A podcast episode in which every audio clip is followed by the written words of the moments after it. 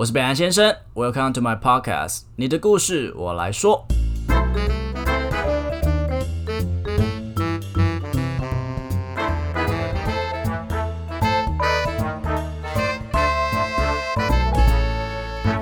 Hello，大家好，我是北兰先生。《俗女养成记》第二季已经完美的在上周呃完结篇了，我非常喜欢第一季的感觉。那第二季的剧本主要是以呃原本的导演严艺文，我后来真的在细查做了点功课才知道，哇，他本身是第四十九届的金钟奖影后，就是他是演员，然后后来来指导，然后还写了这些剧本。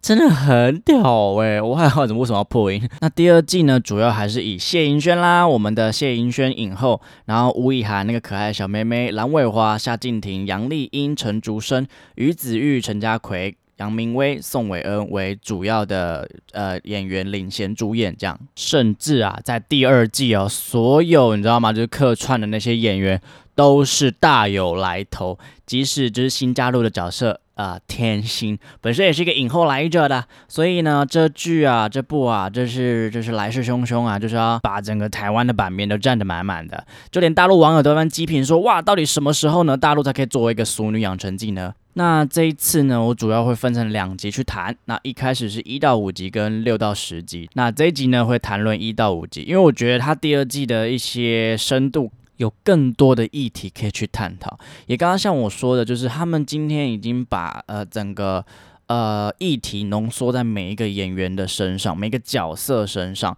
所以呢，你可以看到是每一个角色的心路历程，他们是非常的完整的。那么废话不多说，就让我们进入《俗女养成记二》上篇的影评介绍。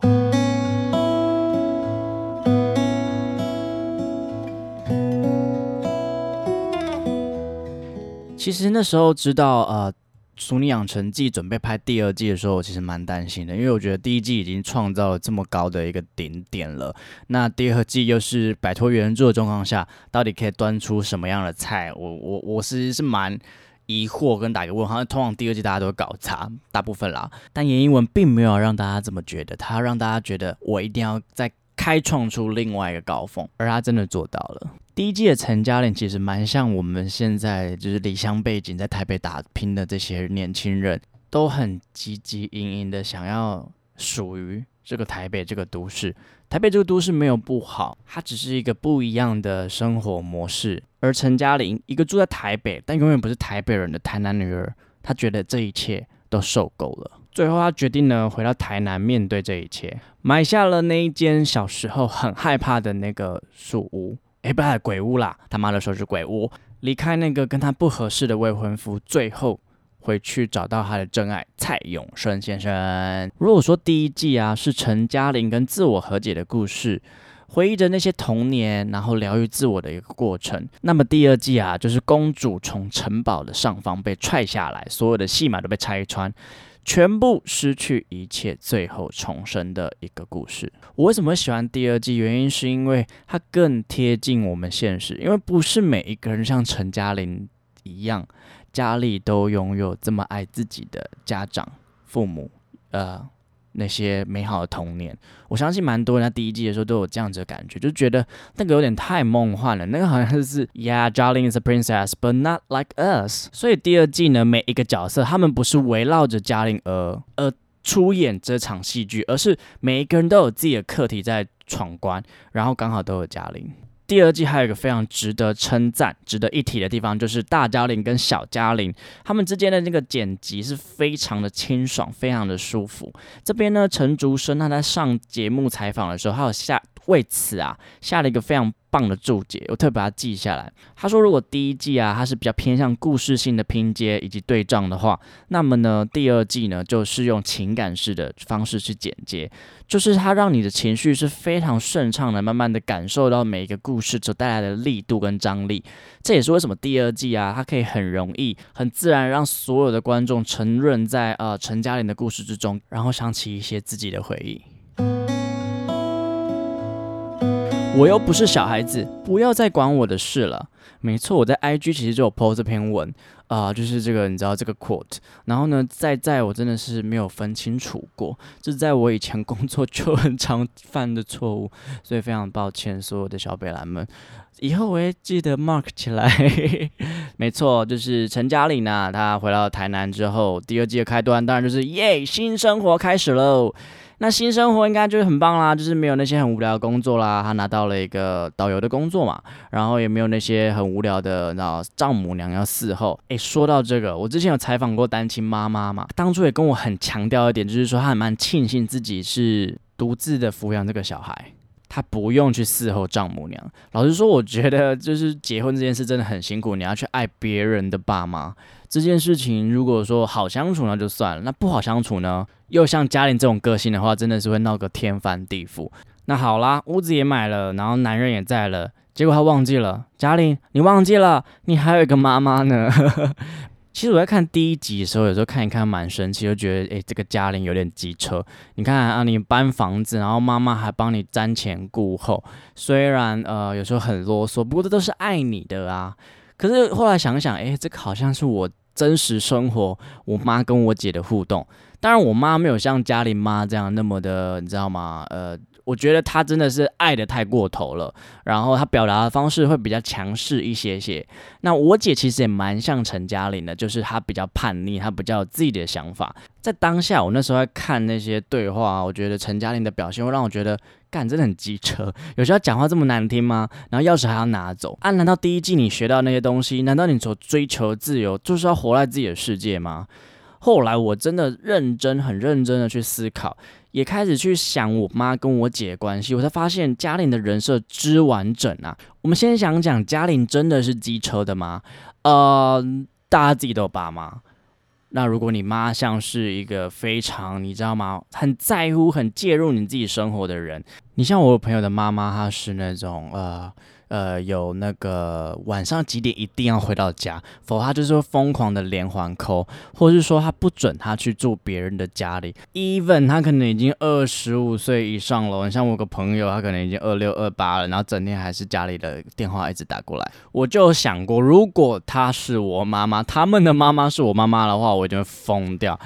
更何况陈嘉玲是一个四十岁的女人，她今天买了房子，她想要决定什么样的沙发在那房子，结果她妈直接给她换掉，不沟通，然后还因为有家里的钥匙，所以她还擅自带着师傅去那边，你知道这盖，就是天呐，你不能让我有点自己的空间吗？我觉得这也是目前蛮多的亚洲小孩的一个，你知道吗？呐喊 SOS 这样，因为我们现在很多西方文化进来。那你知道，在西方，呃，很多小孩子在十八岁就是必须要得搬出去的。然后呢，父母他们就会去过他们自己的 travel 的生活，然后小孩子就要自己学会独立啊。或是我最近有认识了一个英国的朋友，他从二十几岁开始，他就开始在环游世界。呃，他不是在旅游，呃，当然也有旅游，但是他同时是工作，然后就是换了很多 country 这样子。如果这件事情发生在我们台湾，甚至我家哈，我应该被我妈砍死吧？就是说，哎，那不回家，不孝子，什么都会喷出来。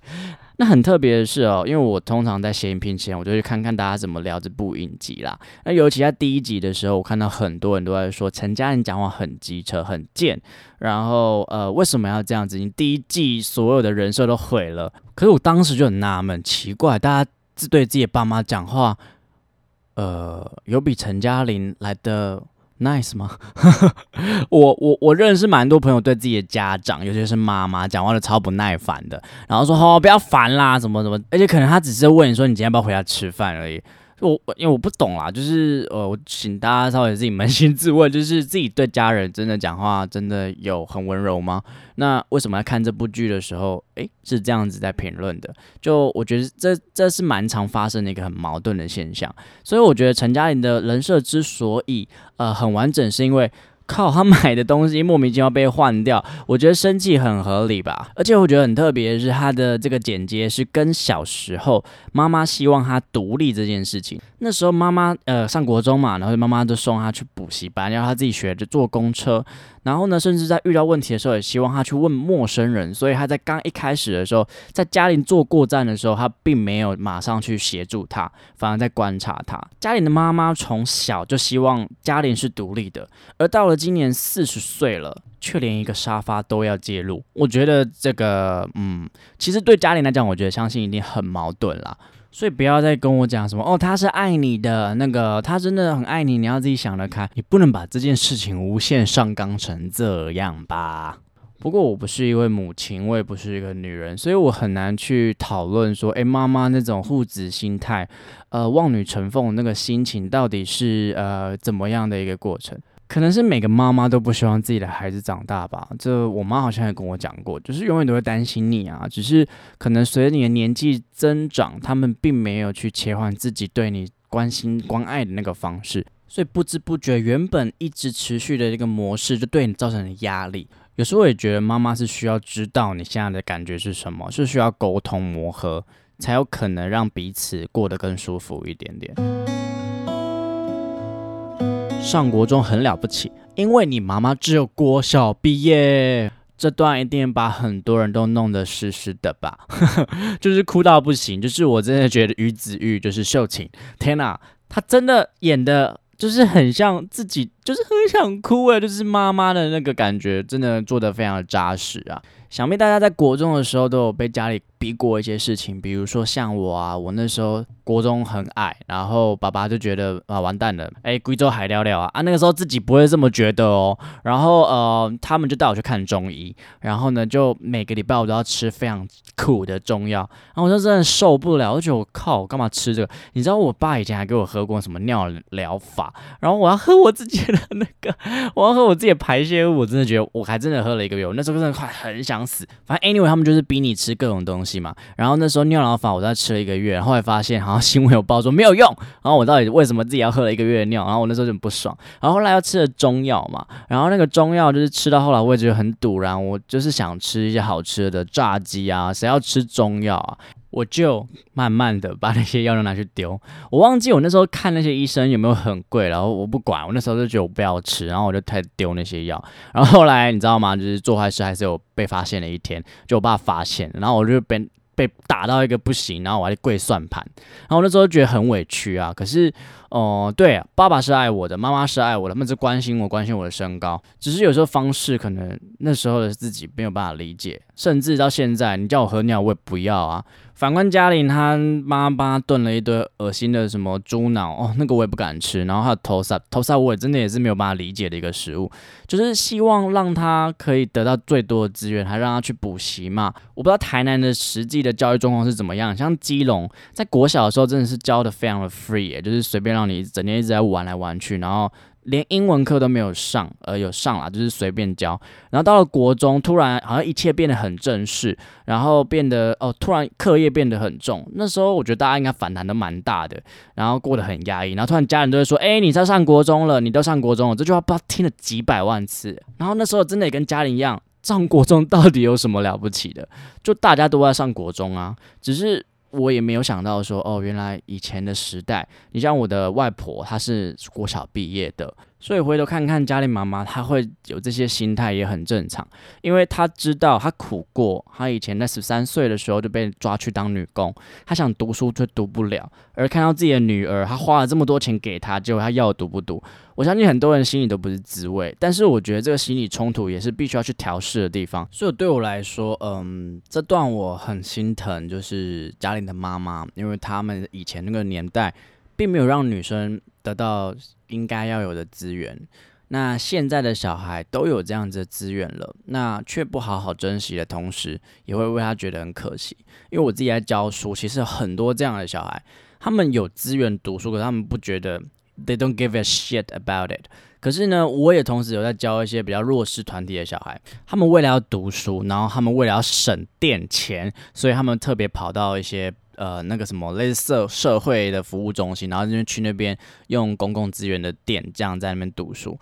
可是你像我，就会觉得天啊，很不公平，那社会很不公平。可是对啊，社会就是很不公平。我觉得唯一可以解释的这件事情，就是世代跟世代间一直一直在改变。你的那个情况跟我现在的情况完全不一样，所以可能我们连教育方式，我们连呃同理心都要去跟进。也很开心看到嘉玲妈妈跟嘉玲两个大对战之后，然后彼此说出了一些心声之后，然后最后看到的画面很可爱的是。呃，嘉玲妈妈最后在跟嘉玲学 A B C D，你知道那画面有多感人吗？因为我就开始想起来，我以前小时候曾经有教过我的外婆写她的名字。我现在讲一讲，我自己都有点小哽咽，就是那段时光，我觉得真的很可爱。我外婆已经走很久了，所以我特别觉得那段时光对我来讲是很重要、很重要的。所以总归一句，我觉得可能。两方会这么做，一定都有他们的理由。我们必须要知道他们做这些事情背后的动机，这样才不会去产生误解。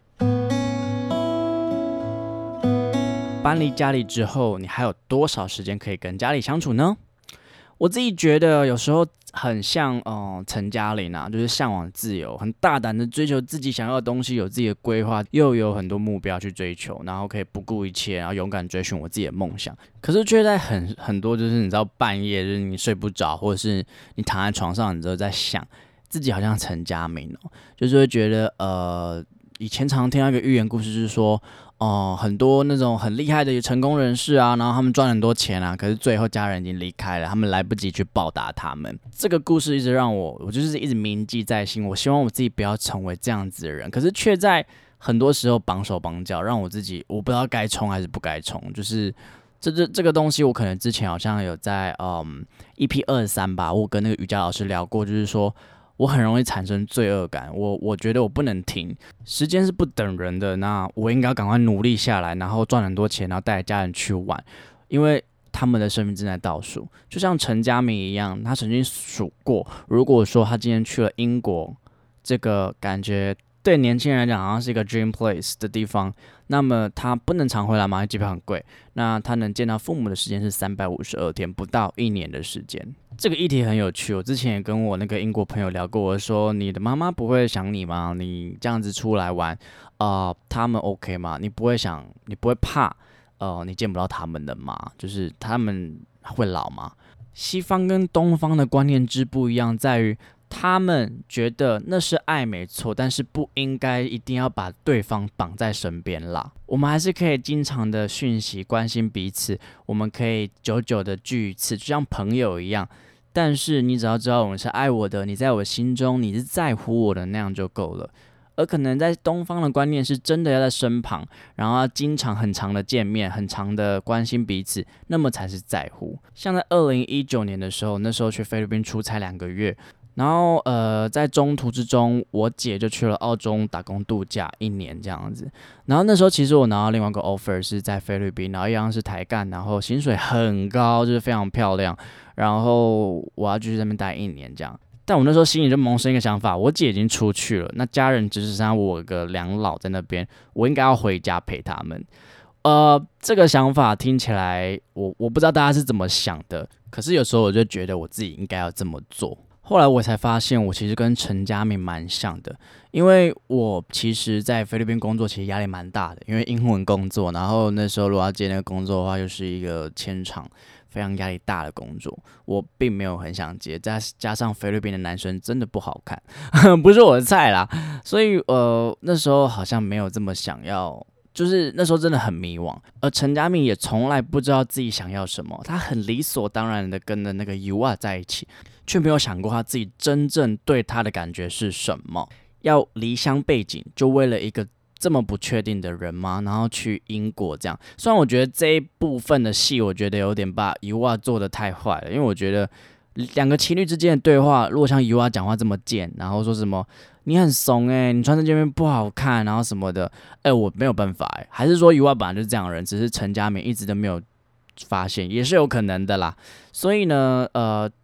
陈佳明利用这样子想要陪爸妈的理由，然后留在台湾，然后拒绝余外，我觉得也跟我那时候拒绝了菲律宾工作，就为了要陪我家人，有点类似啦。就是我那时候觉得我拒绝那工作很孬，因为。工薪水很高，挑战很好，为什么不做？可是有时候就是不想，可是你又不想要让自己就是这么 cover 的，就是拒绝这份工作，你就要用一个比较听起来美一点的美其名的方式去跟大家说这个故事的时候，这不就是一个让你听起来很美的一个故事吗？很多时候我们就会很很爱包装自己的一些，其实很多时候也不是说包装，这样听起来好像很坏，蛮多时候是你根本不知道自己想要什么，所以你看到有一个包装纸拿过来就包一包，然后看起来漂漂亮亮的也好啊。或者家人真的需要你的陪伴，你的爱可以用很多种方式去表现，只是真的没有要一定要哪一种，你可以跟家人沟通，家人不是。这么的无理取闹，有了有些人是这样，但是我 我相信我的家人是很可以沟通的。我曾经就跟我妈说过，妈，我这两年会真的很忙，我想要好好的经营我的 podcast，然后好好的建立我的品牌，好好工作。你可以体谅我吗？我妈说 OK，我就可以更义无反顾的去规划我自己想要做的任何一件事情了。我觉得面对自己人生的谎言会是一个非常痛快的经验。我也会希望大家去多去思考自己有没有被这样子的人生谎言掩盖住。顺其自然，反正还有时间。陈静文，嘉玲的爸爸，那他的岁数已高，然后当然就有一些身体的状况，他心脏不好，然后他的发现说，好像自己的人生活得不是这么的有趣。那陈嘉玲的话呢，则是在四十岁的时候，竟然遇到了停经的事件，就是她连想要当一个高龄产妇的机会，可能都没有办法，因为停经就意味着没有卵子就没有办法生小孩嘛。顺其自然还有时间的话，当然就 OK 啦。那如果没有时间的话，还要再顺其自然吗？如果这句话用久了，是不是就代表我们在逃避问题呢？不知道有没有看过《通灵王》哦，《通灵王》的阿叶就是最喜欢把“船到桥头自然直”这件事情挂在嘴边。我自己就是很喜欢讲顺其自然这句话的人，尤其是遇到感情不顺遂，或是我自己一直在单身的状态的时候，我就会一直跟别人说啊，顺其自然就好了啦，佛系经营那没关系。可是其实心里自己很知道的是，我很想要谈恋爱，我很想要找另外一半，或是我现在明明就很努力在经营 podcast，你有没有什么目标达成啊？我可能也会跟人家说哦，顺其自然就好了。但其实我当然很希望他的今年可以达到可能近。排行榜前百这样，可是我们不敢跟别人说我们自己在意的事情，原因是有没有可能那是我们保护自己的一个方式呢？所以到底我们的顺其自然是哪一种顺其自然呢？我觉得这件事情有几种解释啊。第一种是顺其自然，你真的不在乎，你真的觉得没关系。如果说像陈嘉玲一样，呃，真的遇到一个喜欢的人，要生再生就好了，到时候没生也没关系。这种顺其自然，这种。呃，我不会有太多的遗憾在里面的这种想法，我觉得这个东西就很适合你这种生活态度，这个顺其自然在你身上就会非常的适合。那另外一种顺其自然的 case 就是，就是没办法，我就只能这样啊。像我，我就是，嗯，在感情上好像就真的一直没有遇到一个对的人，然后我。好像也不能，我我我我就算太 desperate，就是我很想要找一个另外一半，好像也没办法的时候，我也只能说顺其自然，不然很没有面子，对不对？我总不能跟别人说啊，我好想谈恋爱，可是没有人要爱我，突然觉得有点难过。那种顺其自然是有一种没关系，放弃的感觉，就是啊。不然我还能怎样？只是后来我有一些新的想法，就是呃，真的只能顺其自然吗？当然这就给大家参考啦。就是我常常跟大家讲，我很讨厌后悔这件事情，所以顺其自然是不是就是让未来发生的事情，我只能就是未来怎么发生，我就跟着怎么做呢？对我来讲，我没有那么喜欢这样，就是被未来摆布。所以我觉得，如果真的有想要什么东西，你就去争取吧。我现在开始没有那么喜欢顺其自然这种感觉。即使要顺其自然，我也想要努力过，然后最后那个东西不属于我的，我也就算了，我也不要后悔。我也认真思考过，我现在感情跟工作之间，我到底要怎么一个取舍。老实说，我觉得我现在经济状况还 OK 啦，就是活了过去，但是也没有说非常的呃富裕还是什么的。所以我觉得我现在这个年纪正应该要打拼。我的北兰先生也还在。萌芽当中，所以我现在想要放更多的心力在这个 Parker 身上，所以对于感情而言，我就可以顺其自然啦。但对我所选择现在生活的重心、工作，也就是我现在的 podcast 而言，我就一点都不能顺其自然。我应该有目标，慢慢去前进。我可能是处女座，所以我希望我可以 step by step 慢慢的成长。我觉得顺其自然蛮像是一个你也不知道怎么办，所以你把问题丢给时间，看时间怎么去演变，那就怎么演变。但时间并没有帮你处理这烂摊子。你花时间在哪里，那边就会给你相对的回馈。如果我像现在这样，我到四十岁，然后我都一直专注在工作上面，你老实说啦，你要有多少的人爱你，然后跟你共同经营一个你其实没有把重心放在上面这段关系，我是觉得你假巴跟困闷醒了啦，就是吃饱快睡啊，不要做白日梦了。嘉颖爸爸在剧中就说了一句啦：“年轻的时候想做的事情有很多，想说有时间慢慢来，结果时间一下就过去了，才发现自己什么都没有做。”我觉得变老这个过程真的是没有什么感觉，时间真的是过得很快，一转眼你真的，我以为我那时候还在大学，所以我现在已经二十六岁了。等我们到意识到的时候，其实已经、已经、已经来不及了，所以你才更应该把你的时间投资在那些有价值的事情上面。我真的觉得老是一件很可怕的事情，但是呢，忽略当下，不珍惜当下，我觉得才是最恐怖的。好好把握自己年轻岁月吧，不管你现在几岁，你都应该要好好把握。如果你觉得你的人生不够有趣，你想去酒吧 hang out，我也觉得 OK。如果你觉得你的人生应该在在工作上更有成就，你把时间花上面，我也觉得 OK。或是你现在真的很想来段轰轰烈烈的感情，你很积极的去认识朋友。你很呃认真的对待每一段关系，每一段 听起来蛮渣的，我也觉得 OK。只要你好好对待，尊重自己的时间，一切都是值得的。所以啊，说到底啊，你的顺其自然是哪一种呢？那都不是你的错，原谅自己才能放下。呃，我很喜欢就是《处女养成记》，处女。我怎么讲《处女熟女养成记二》的第四集，然后是不速之客嘛，然后那时候出现了两个人物，都是大人物，就是我们的天心啦，洪宇轩跟何老师，非常帅气的何老师。第三集的时候，我们看到就是呃我们的嘉玲跟我们的永森，然后同居了。第三集就是在一个非常完美的氛围，很可爱啊，然后很温馨这样。就第四集来一个骤变，就是洪玉轩的。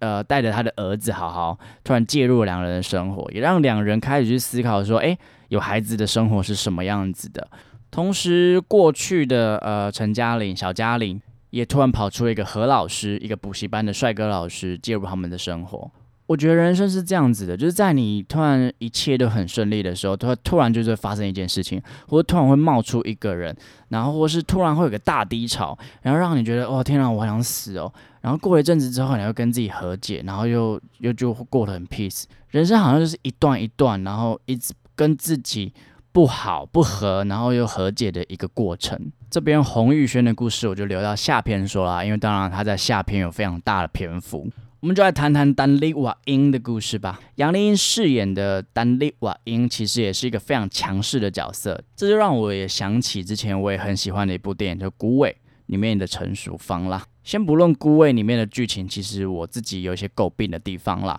但我觉得《孤味》里面的阿嬷跟《淑女养成记二》的这个阿嬷其实有异曲同工之妙哦。孤味里面的成熟方发现了自己老公外遇，然后最后老公离开了家里，然后自己一手抚养起三个女儿。这段他一直放不下的过去，成了他在未来跟女儿相处的一些疙瘩的地方。而同样放不下的，并不是只有孤味的陈淑芳，《俗女养成记二》的陈李月英，同时也因为自己小时候，因为为了省钱，让自己的小孩阿和耽误了就医的时间，最后呃离开了世界。我其实觉得顾魏他呈现的方式，就是我们蛮一般知道，就是最后放下了，最后原谅了自己，原谅了别人，然后终于把这段呃一直抓着不放的历史，然后让他留 let it go 这样子。但我觉得《俗女二》里面的陈李月英，她的呈现，她对于放下这两个字的呈现，让我觉得我靠，是一个全新的我没有想过的一个角度。如果说孤味是一段关于放下，然后原谅自我的旅途，那么我想，呃，《俗女养成记二》就是一段勇于踏上有罪孽之路、勇于承担一切的一个故事。我根本不用原谅我自己，那本来就是我母亲的错，我这辈子永远都没有办法放下。原本愿意阿妈因为何老师的一个无心插柳，然后告诉他说：“哎，不要想那么多，放下就好了。”所以才比较释怀。虽然我觉得那个有点有点荒谬，整件事情有点荒谬。就你随便跟一个老人家讲一句话，然后那个老人家还刚好中，就是那个那个巧合太太太太太稀少了吧？好，先不管怎么样，直到月英阿妈发现何老师是个骗子，他也才发现原来他自己也是个骗子。他竟然因为一句陌生人的无心插柳，然后竟然原谅了自己，这份过错怎么可以轻易被放下呢？他认为这本来就是他这辈子必须要赎的罪，而他把这份罪，并不是一直无限的怪罪自己、放大自己，然后沉浸在悲伤之中，而是他最后告诉何老师：“我一个儿子已经没有了，如果你还敢伤害我家的任何一个人，我不会放过你。”我觉得那是另外一个层面的放下，而是认清自己到底做过什么，认清自己的一些罪孽，但是他。誓死都不会让他在未来再发生一次。我很喜欢这样子层面的放下，因为有一些事情它是过不去的。那既然过不去，我们就承认它存在吧。你这辈子是不是都没有做过坏事？嘉玲爸陈静文在第一季真的是一个暖男爸爸，就是大家都想要一个嘉玲爸是自己的爸爸的感觉。但他第二季他有一个完全不一样的人设，就是他快要出轨了。前情提要是他年纪到了，然后他开始发现他自己不管是打不开了瓶罐，或是他的身体开始并没有以前那么敏捷。种种的因素都让他觉得自己已经不像一个男人了。可能有女性听众有点无法理解，说什么叫不像个男人？你就是男人啊！可是男人其实需需要一些，你知道，地位也好，或是力量这些东西，这是我们来一个自自尊的一个自信的来源。就像是呃，一生就是嘉玲爸爸的爸爸，就是嘉玲阿公。他发现他自己退休之后，然后在家里是没有位置的时候，我们是有一种存在感的危机的。所以，任何可以让我们再次感受到自己是有价值的事情，我们就会去尝试。当然，出轨不会是一个最好的选择，但剧情就这样演，就是 特别是这段，我查很多资料，就是大陆网友的激推，就是。很特别赞赞赏，就是这个陈静文这个角色的处理，因为以往我们看到很多韩剧啊，或是各种陆剧啊等等什么剧的那种出轨，就是非常粗糙，就是大大做爱、大垃圾，然后最后就是说你这个黄脸婆，我不要你了。可陈静文完全没有忘记他在第一季的人设，他就是他是一个温暖的人。他是一个在乎别人感受的人，他从来没有说过他自己要什么，他是温吞的，他是含蓄的，所以他连偷吃都非常的，你知道吗？就是崩夹崩夹，都完全，他只有一幕是稍微抱抱，然后什么都没有，是一部把出轨出的最好的一部戏剧。我曾经想过，如果有另外一半今天出轨，哎，还真的发生，就是我能接受的。一个 level 是什么？如果他今天只是跟我说他今天跟他做了爱，然后他完全对他没感觉，我还觉得 OK。可是如果说他今天跟他没有做什么，他只是晚上跟他聊了一整天，然后稍微亲亲抱抱，我反而觉得那个还是真正的背叛，因为他们是有心灵上的交流的，而不是只是肉体上的沟通。那回来聊一下，就是呃陈静文跟朱茵，他到底为什么会被朱茵去吸引的呢？